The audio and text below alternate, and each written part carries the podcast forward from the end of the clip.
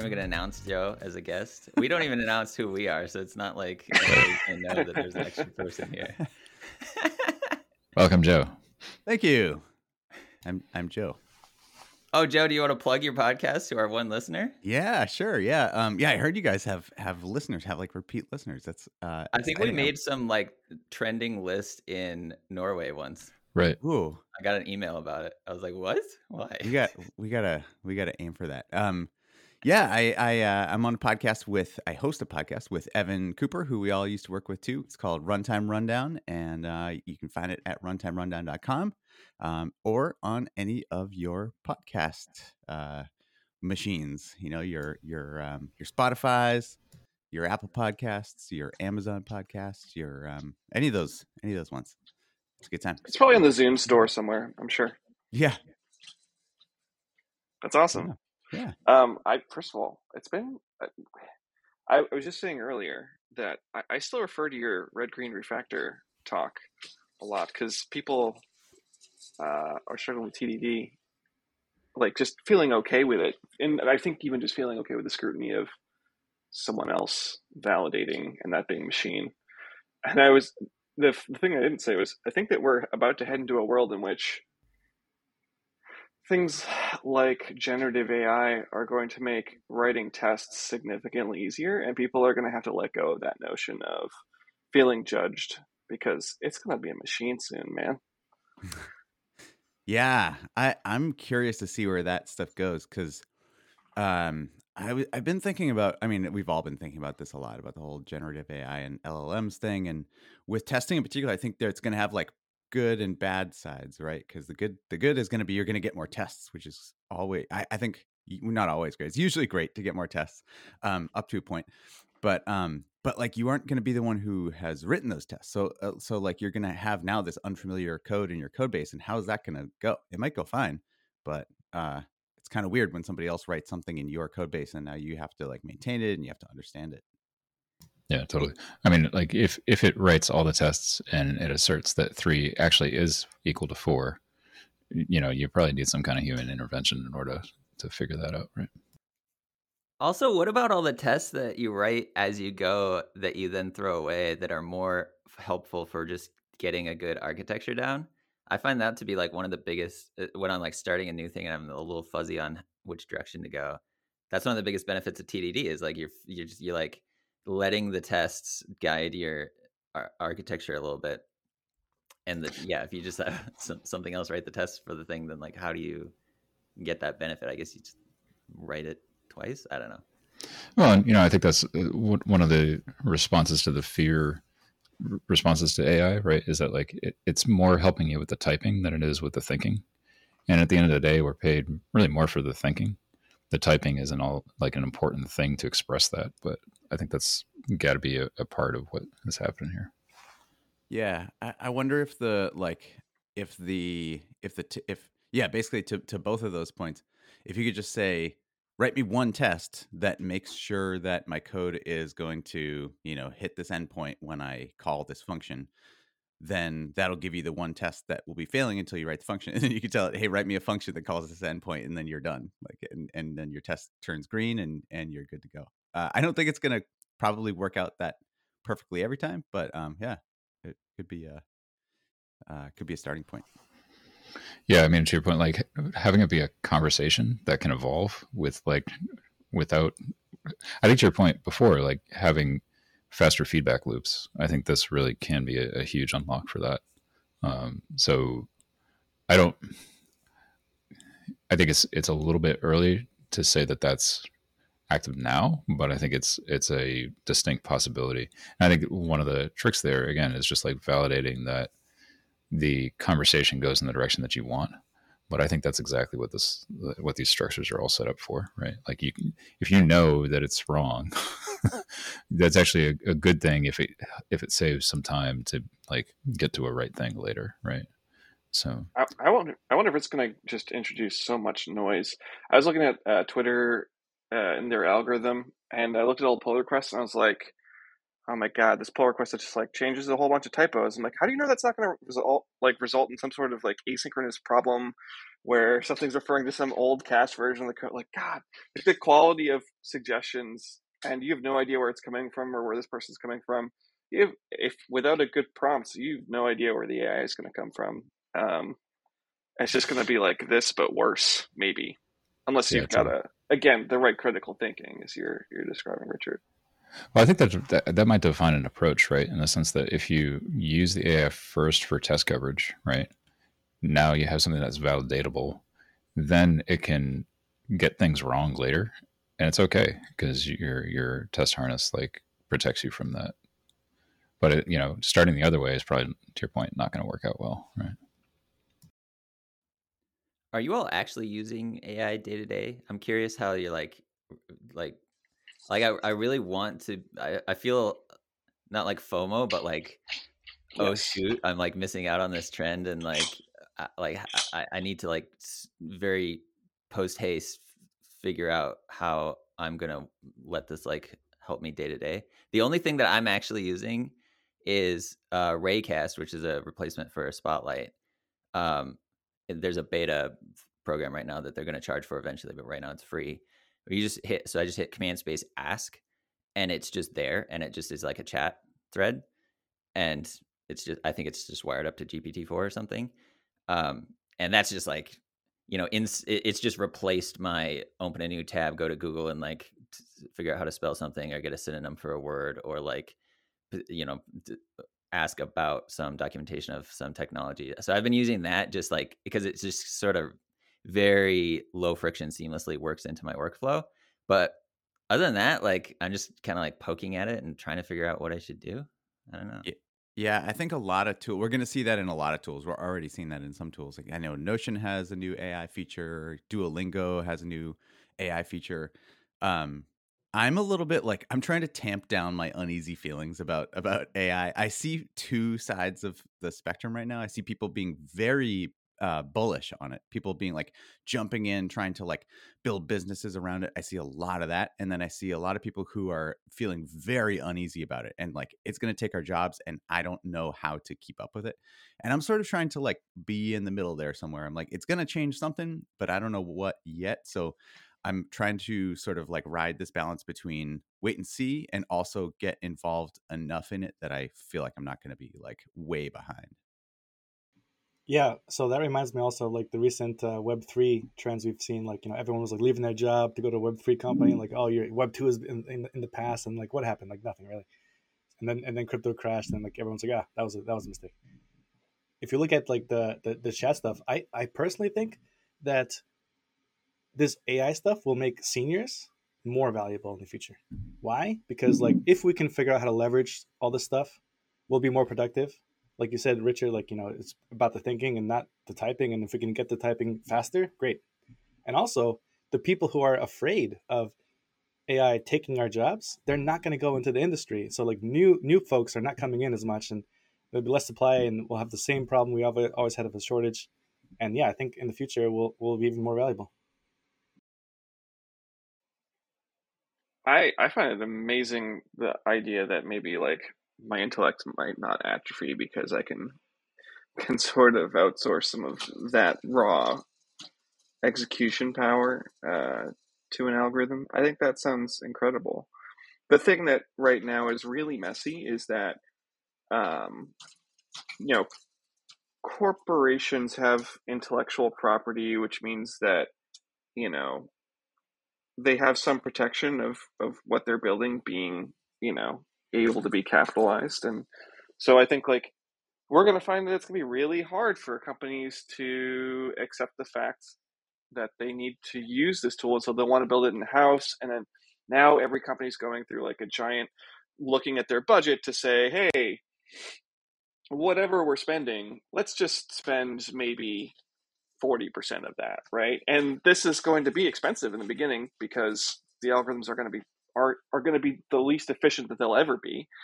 And so they'll be really expensive at the beginning, and some company is going to place a bet, and then the other companies that are in that field are all going to have a tough time competing, I think. And maybe it won't be that crazy, but it, it feels somewhere between the hype of crypto and maybe the hype of Web two, whereas like Web two is a real thing that we all have jobs from um, that change things seismically. Like without AWS, without like CSS and JavaScript, like that that world really caused the world to change as as we all saw it. I think this is is that sort of momentum.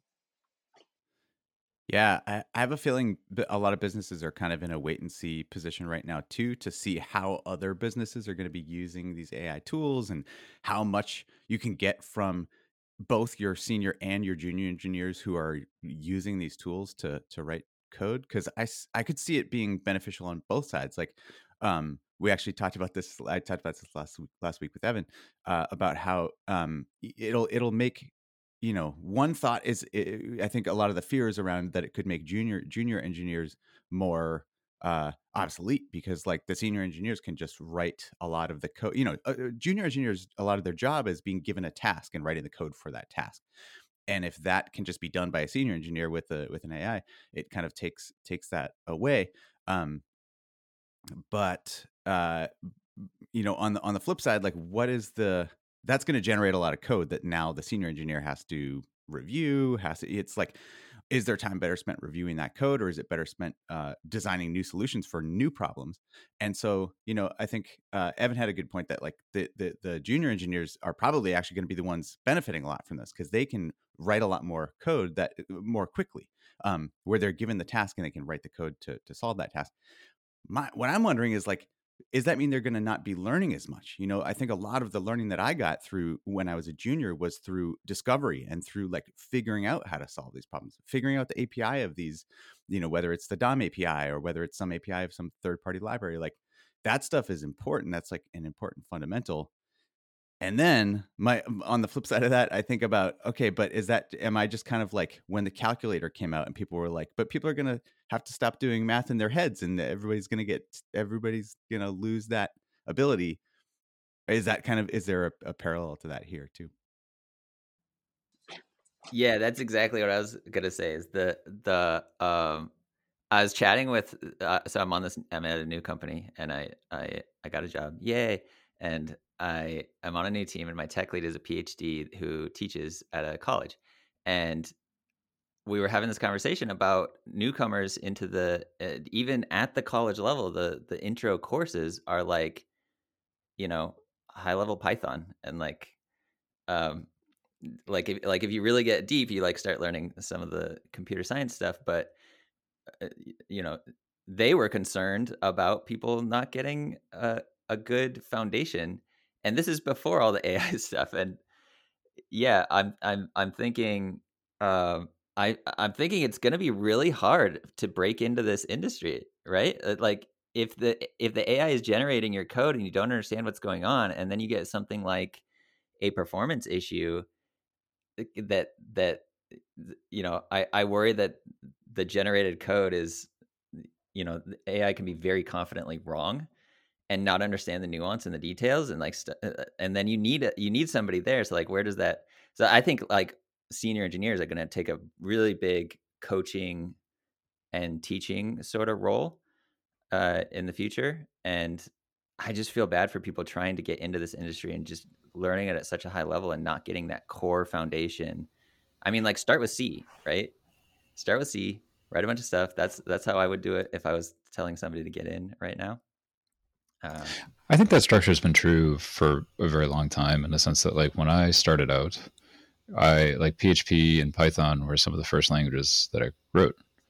And when I talked to the folks who are in the industry longer than me, they said, Well, you know, have you written assembly or C or other things? And my answer was no. And they're like, This is a bunch of nonsense and you don't know what you're doing and you don't know the fundamentals and what's happening. And, you know, it's going to be a disaster. And I think, you know, I think we've had higher level programming languages at every generation, which have the same thing. But, um, but looking back now, do you feel like that was the best way, like path for you? So really, what it is, it's like this thing where, like, you know, you you go back, you um, the the one that's coming to mind is like about music production, right? So like, you know, there's a story. I might have said this before, but like, you know, uh, don't use samples. Like recreate all the sounds by by synthesis instead, right? And ah, the synthesis isn't really good, so now I'm going to go and I'm going to like you know buy a drum, right? And I'm going to actually record the drum and whatever. And then, uh, you know, there's a drum that I bought from a store. It's cool, but like, you know, I really wanted like tune this, you know, whatever. And so now I became a goat farmer because I want to, you know, make the goat skins for the drum and I have no time to make music anymore, right? And so like this is, you know, I forget where the who to attribute for that story, but point is, I think there's always going to be people who go from the music industry into goat farm farming, and that's fine. And I think really the like who's hiring for those skills at different points in time is the thing that kind of defines like what what that actually looks like. That is great. Uh, that's a great metaphor for a lot of things. There are going to be people who start in one industry and end up in like a completely different industry.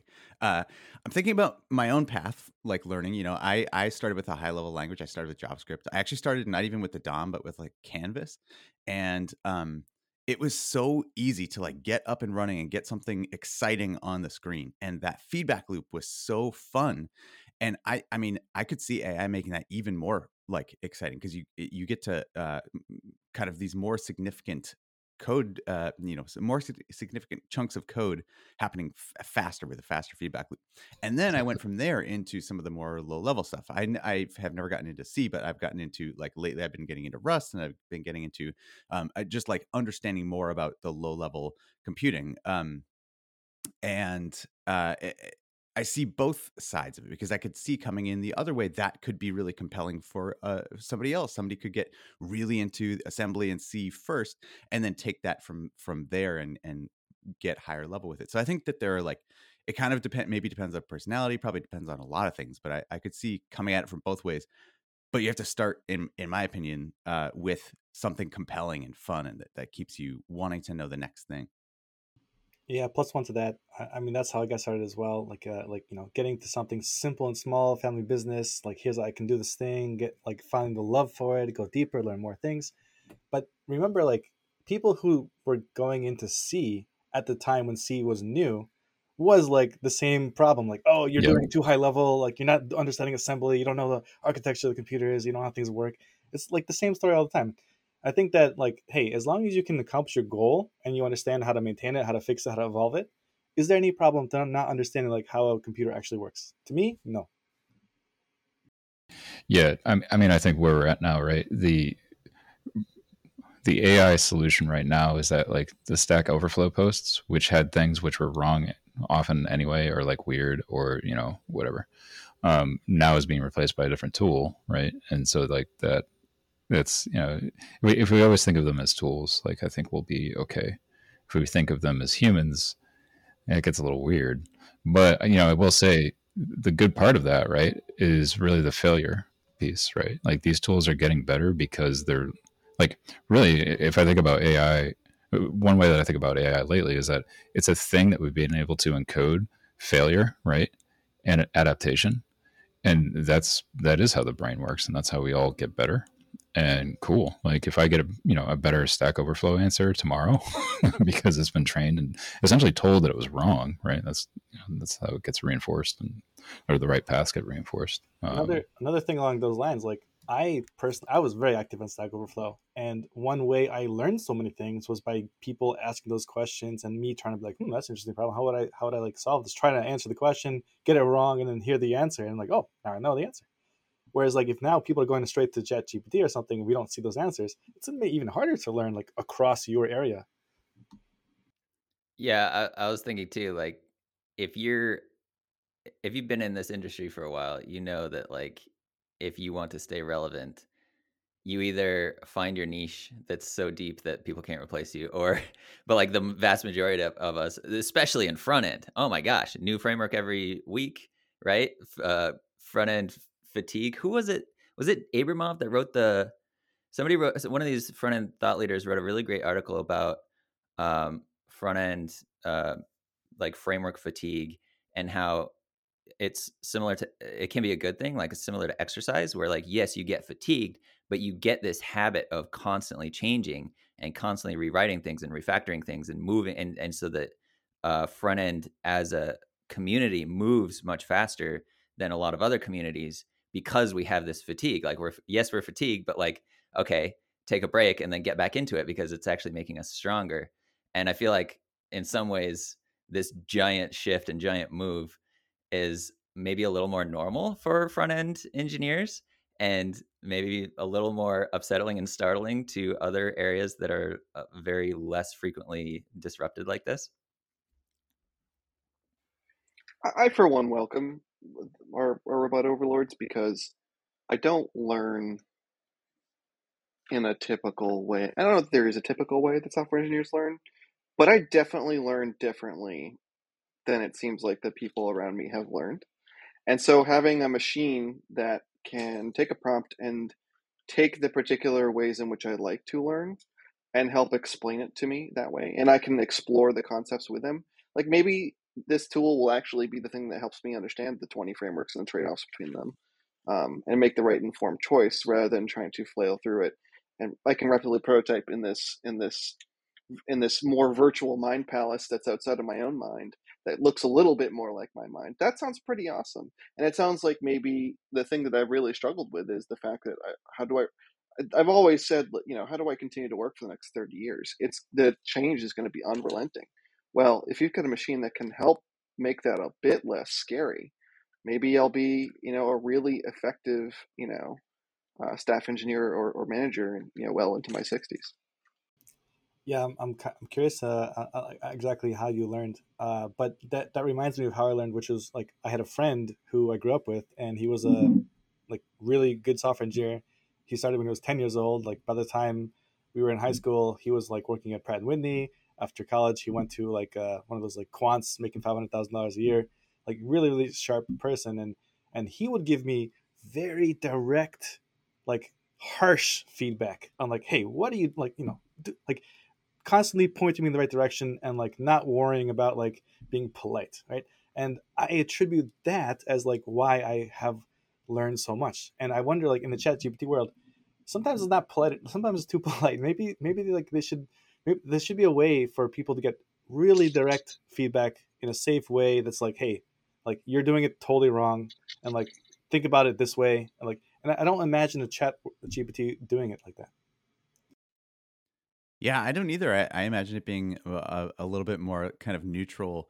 But what happens when it's like, "Hey, you're doing it wrong," and it's wrong? That's kind of the thing that that uh, I keep coming back to. Is people talk about how chat gpt is so confidently wrong a lot of the times.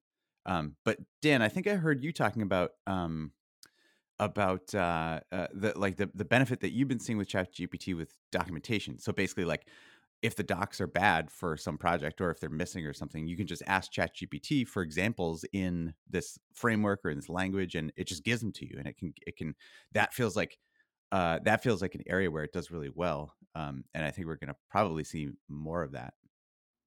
Yeah, like as I as I am learning things, like I'm new to a thing and I'm like going through it and I'm typing up an example and there's like a you can start to sense these gaps where it's like, okay, I'm just not quite grokking this thing, and the docs are not giving me enough detail or the right information.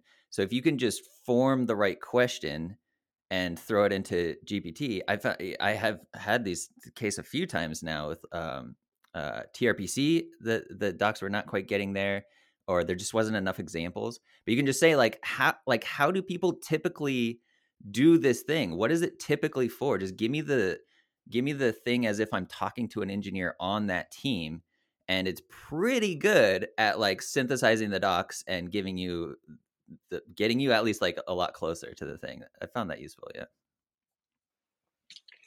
i wonder how much uh so most people are familiar with ChatGPT because it's the m- most easily available thing to not write any code or or sign up, right? But I wonder how much of what we think it's good at is merely through.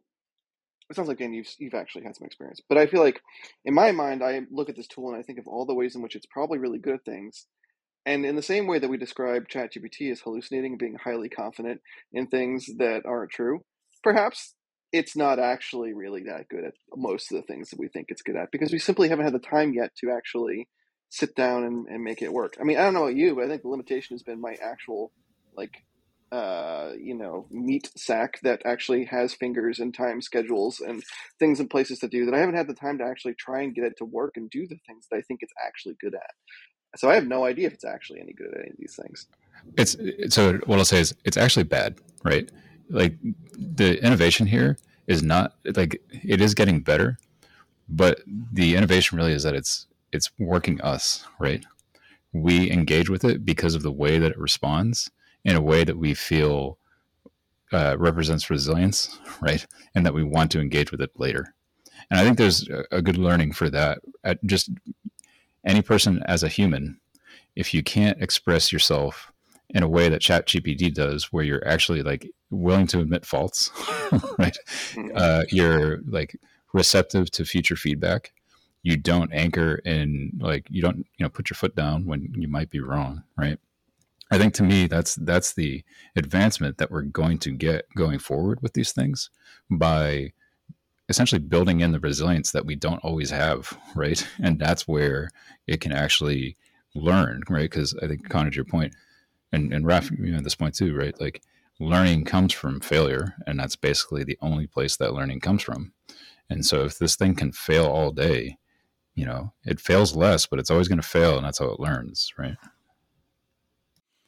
I wonder if it will actually train us to be more skeptical of what is perceived as like authoritative advice. You know, Raf, to your point about early in your career, you were you were getting uh, you were learning and getting mentored by somebody who it sounds like was very direct and and probably in a lot of ways was correct, but sounds like uh, my guess would be very opinionated.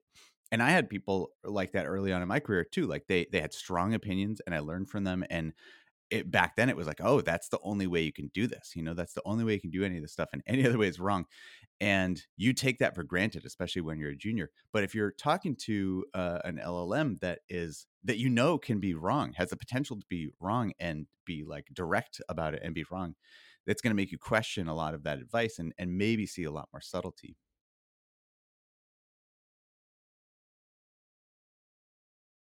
hmm. yeah i i think uh Richard, you made this this. Uh, I think you actually made this this this thing this point a while back.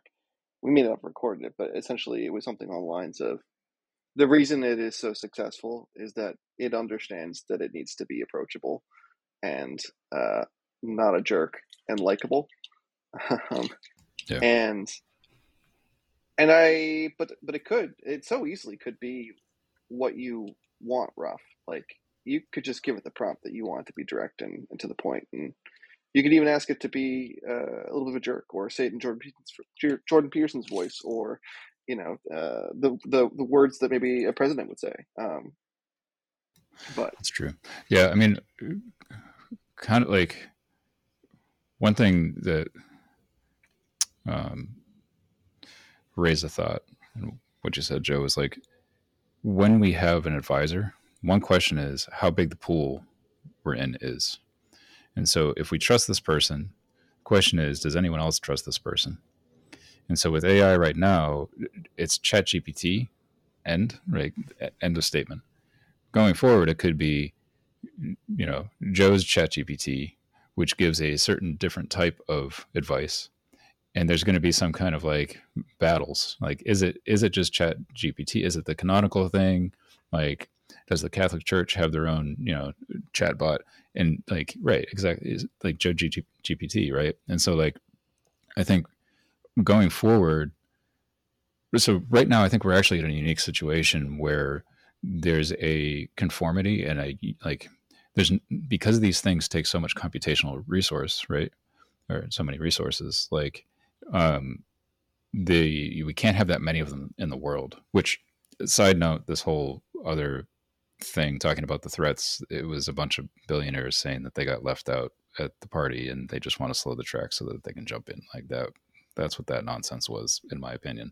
But um, really, it's like to operate these things takes a lot of a, a large percentage of the compute that we have in the universe. That's probably not going to be true forever, right? And that's going to be an interesting transition. So we when the iPhone came though, we were not ready for the sheer amount of bandwidth we would need And all of the telco companies said, we can't do this. We aren't going to sign a contract to do it. And yet, humans found a way. And arguably, maybe it isn't the best, maybe it didn't all unfold exactly the right way for humanity. But I wouldn't bet on us not having the compute capacity capacity we need to do to have maybe, as you said, the Catholic Church chatbot, um, as well as the Julia Child chatbot. Um, right? Like I think that we will find a way to have this. This actually will be the metaverse. Um, you know, I'm not sure like 3D graphics are, are going to hook up to it yet, but like this sort of fantasy of, of written language will be the metaverse, and I think we will find the way to scale it in the next 10 years. Um, we're just seeing it do it in the most clumsy way possible right now. And it's very, very, very, as you said, like very computation heavy. Life finds a way. I had a I had a terrifying thought and a really good thought. The the the good one is there's a lot of times where I, uh, uh, I, I was thinking of like create React app and like uh, Tabnine and uh, snippets and like all these things where it's like, yeah, there's like a thing like who who remembers the exact syntax for a HTML document anymore, right? I just type HTML tab in my editor and it just like puts the thing in there. Like if if they could just like like imagine if GPT was around when Create React App was getting made, and it's like, oh yeah, I'll just have GPT scaffold out my React app in the in the latest and best way because I don't care and I don't want to know that thing, and I know it's like a set thing and it's gonna happen.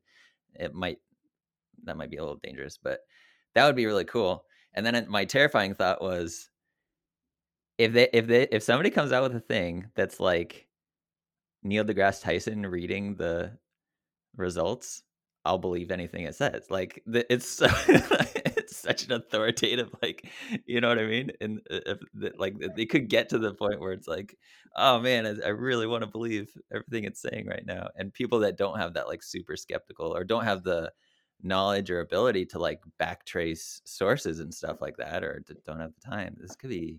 Yeah, well, and I, I think there's a structure here, which is that like all for all of humanity, since you know we we're whatever we are doing 10,000, 30,000 years ago, right?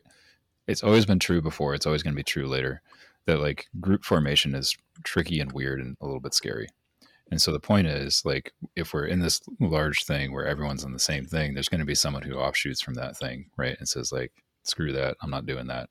And so I think to your point about the the Neil deGrasse Tyson bot, which I would also follow, um, like I think the the fear is really just that there's a disruption to our social groups and the group formation and that we're going to have to think about that going forward and that change is always going to be disruptive but that's also like a natural part of any human life and i think that like the more we're able to be comfortable with that discomfort and be aware of it the better we're going to be able to to handle it wait i'm not making the connection what? Basically, so like, why would I follow? So we follow Chat GPT because there's not like you know, um, you know, Joe GPT hasn't come out yet, and so we're all following uh, that. Eventually, there's going to be two or three, or Bard's already there, right? So like, which one do you follow? And I think we put part of humans' identity is placed in the groups that they form. I'm a Google Bard person. I'm a Chat GPT person, right? And right now there's only two and in some ways that's simpler and easier we're in kind of a nice like pretty little world and it's going to get weird later probably some of these things also combine again you're but, talking like yeah. green bubble blue bubble sort of situation yeah I, am not sure i know the reference but yeah that's, I mean, that's like if you have an iphone and you send a oh yes it, you get a you get a blue bubble but the one person in the group that doesn't have an iphone makes everything green and mm-hmm. frustrated. Yep. Yeah so i like that uh that that like future thinking over there about like the you know, the groups people um and the neil degrasse tyson reference. I, I went to one of his talks in in boston. He did like a three hour like presentation and and uh, what he was talking about was the relationship between like innovation and like the respect for like you know STEM and and in the culture of the country you're in, and how that translates to economic benefits going forward. And he was talking about like how um, I forget the years. I think it was like 800 BC or something like that. Like there was like uh, in, in the Middle East, like the um, you know in the Arab countries, that, like that was the golden age of Islam. Like the like all these things happened over there. Like you know algebra, like so so many like medical innovations, and and at some point like some philosopher got into power, uh, religious person that was like, hey, listen, like um, playing with numbers doesn't get you closer to God, and then all of a sudden like thousand years of stale, and so there he was worried about America like being like you know way way on on the uh, on the on the dangers of not being creatively thinking and like challenging things and trying to understand the world we live in. And so like if we're in this world of like oh Chat GPT said like that's the answer, therefore that's the answer, and I'm not gonna think about it, we're gonna have a like in, in from based on what he was saying like that's a big problem for our economic future. It's interesting how, you know, we talk about ChatGPT right now. That's kind of like the way that we describe this whole phenomenon of LLMs, because that's the the I think the biggest one's the most most at least highly visible one. Um, but there are, you know, like you mentioned, there's Bard, and and we are going to see this start to fragment a little bit. And I think something that I, I was listening to the Shop Talk show last week, and they were talking about this about uh, how like um, uh, Copilot is really good at coding s- stuff and ChatGPT is like okay at coding stuff but it's not the best at it's not optimized for coding stuff and then bard i'm not really sure what that's optimized but they're each going to be optimized for a different thing and like i could see it going in, in two directions again it could either get more narrowly focused so uh you know um uh, Copilot keeps getting better and better at code, and ChatGPT keeps getting better and better at something else. Um, or they could all try and converge, and they could all try and kind of like. Uh, but if that happens, I think they're all going to be competing for the same resources. I think it's going to make more sense for them to try and specialize a little bit. Um, but if, and if that's the case, I think we there is potential to see a lot more of these of these things. Isn't there a thing though where the first to market wins? because the quality is based on how many people are using it to improve it. I heard that's like what the Google. As someone who works for a company that was first to market and is increasingly, increasingly losing market share, uh, not all the time. I, I mean, not say, not I think it's not every company, but I think the what I heard was that with large large language models, at least in the chat eh, search sort of space, because like search was the same way, right? Google is so good because everybody's using it and they can refine based on that data. And yeah, but that, like, Google before Google there was Alta. You remember Alta Vista and like uh, yes, what like Ask there, you know the, Ask Jeeves. Like there were plenty of plenty of uh, search engines before Google, and so yeah, I think that giving that like being first gives you a leg up in some ways, but then in, in other ways it probably in the in the long term uh, it's more unknown at least. You have to use that data in the right way. Mm-hmm. Yeah, you can get too comfortable, right, with anything. I was definitely an Alta Vista fan. I remember when Google came on the radar, and I was like, "Fad, that's not going anywhere, dude." Alta Vista is every like where it's at. People aren't going to switch. Well, do you know how it seems like um, in culture, I'd say in the 2010s, it suddenly became really cool to be authentic, to be as authentic as you can be yeah. to if you're going to buy something, don't buy the thing that looks like what everyone else has and buy the thing that you buy at the, you know, buy let a decade or two ago's trends. Don't but right.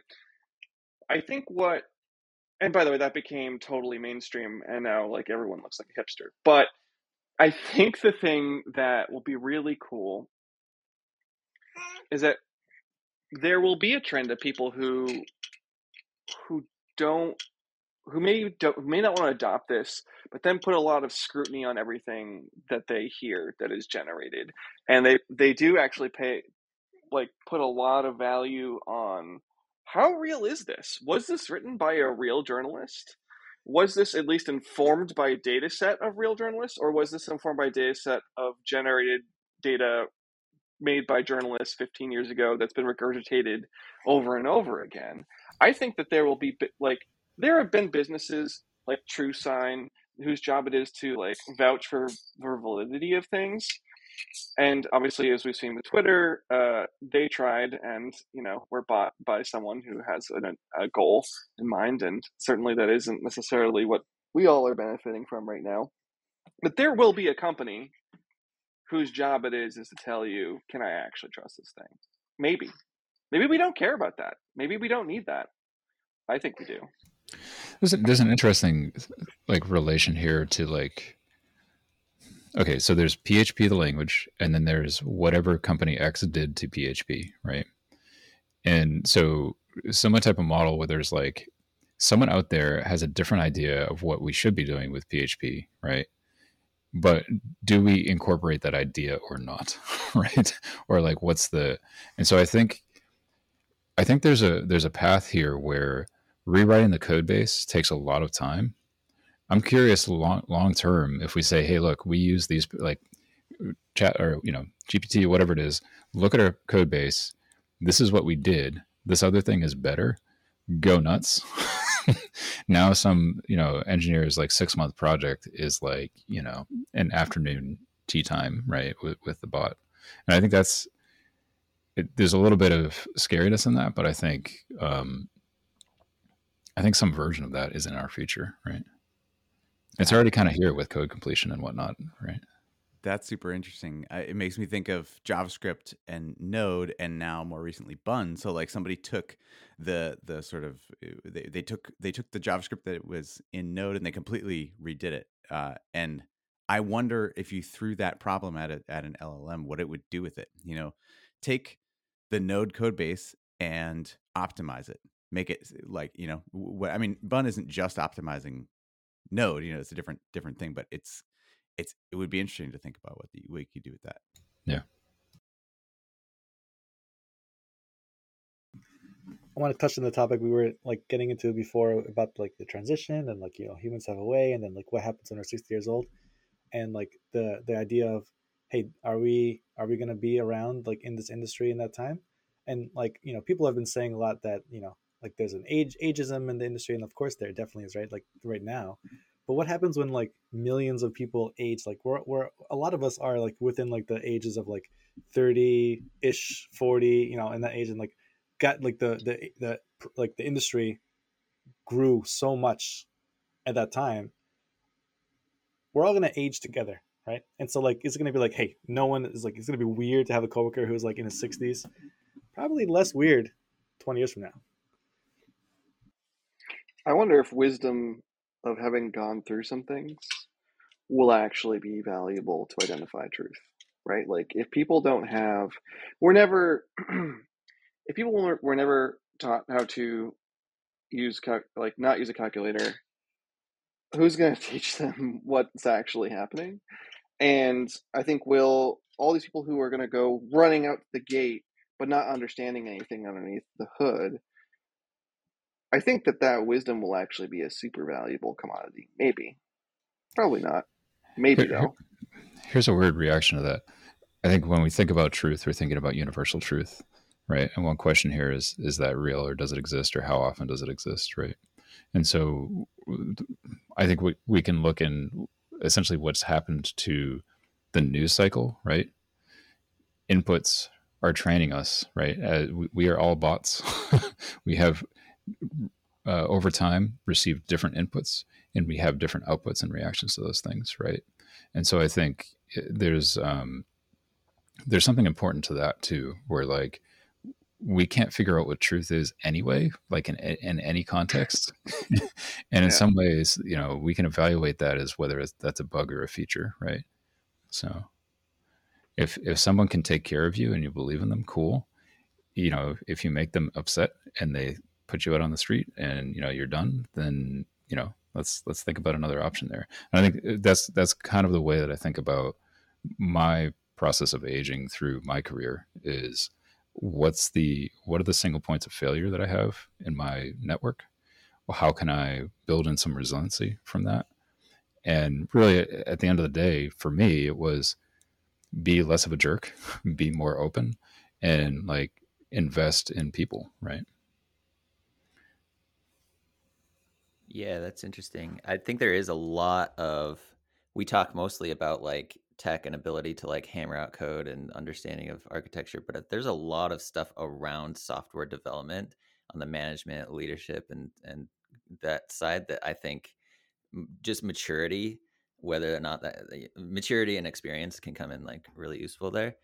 Um, but yeah, I I I uh, I've been thinking about this a bit because right now in Paris, there's these like riots about raising the um, retirement age, and I think Russia just bumped theirs up by like ten years or something crazy. Um, so like I was thinking, what am I going to be doing when I'm 60? And the way I I think I, I I'm trying to approach this is like day to day now. I want to be moving in a direction towards like already being very happy with my life and what I'm doing, and um, as long as I'm exercising that muscle of constantly changing and breaking and reforming habits and like moving into things that are interesting and keeping a positive curiosity around things, I don't see a I mean, it, barring like a huge shift in what I have to do as a like I have to like dig ditches, manual labor stuff.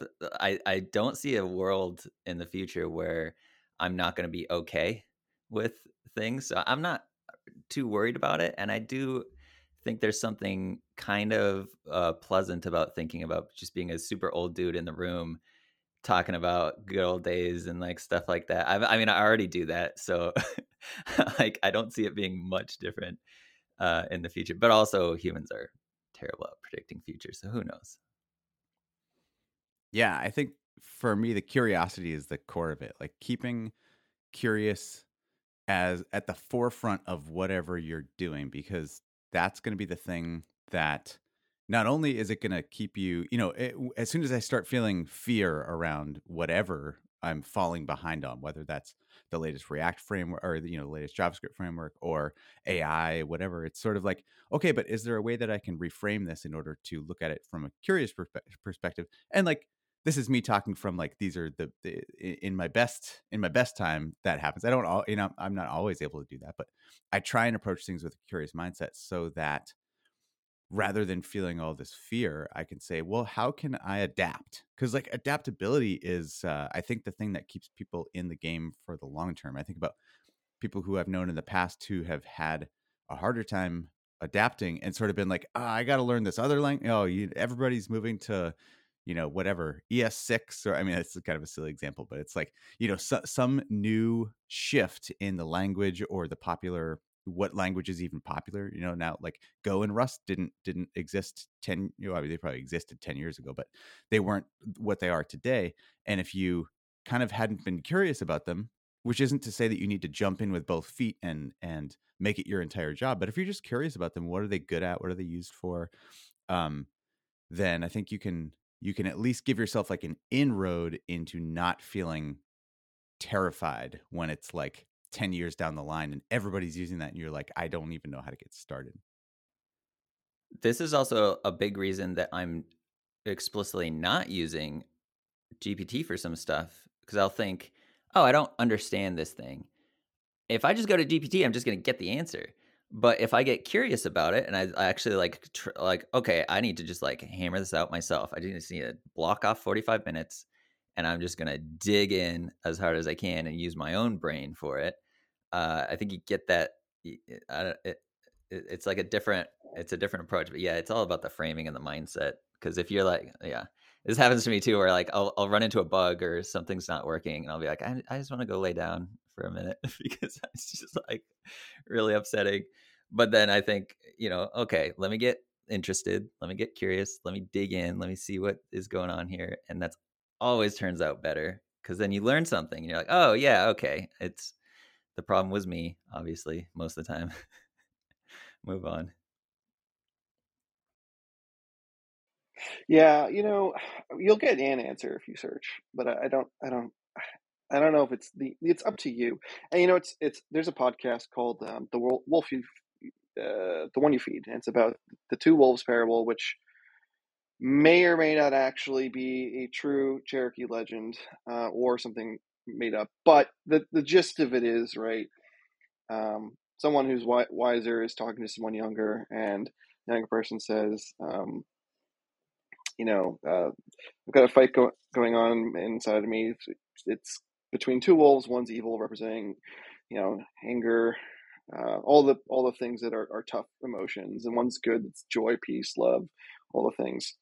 Um, and there's a battle going on between the two wolves, and the, the the younger person asks the older person which wolf will win, and the older person says the one that that you feed, right? And I think that that comes down to how do we we have a choice. I think it's ultimately it boils down to you have choices in your life, no matter how where you think you are, you do have some choice.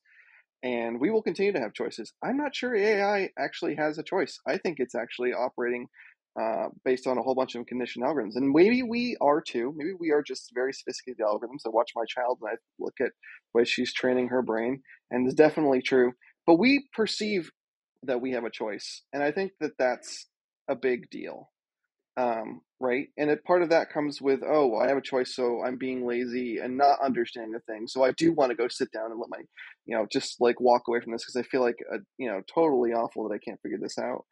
But at the same time, like we we get to human, the the bot doesn't get to human yet, and uh, that's the amazing thing about life that I'm I'm looking forward to continuing to be able to do over the next six or so years is like actually get to enjoy the real world that the the bot only gets tangential experience with.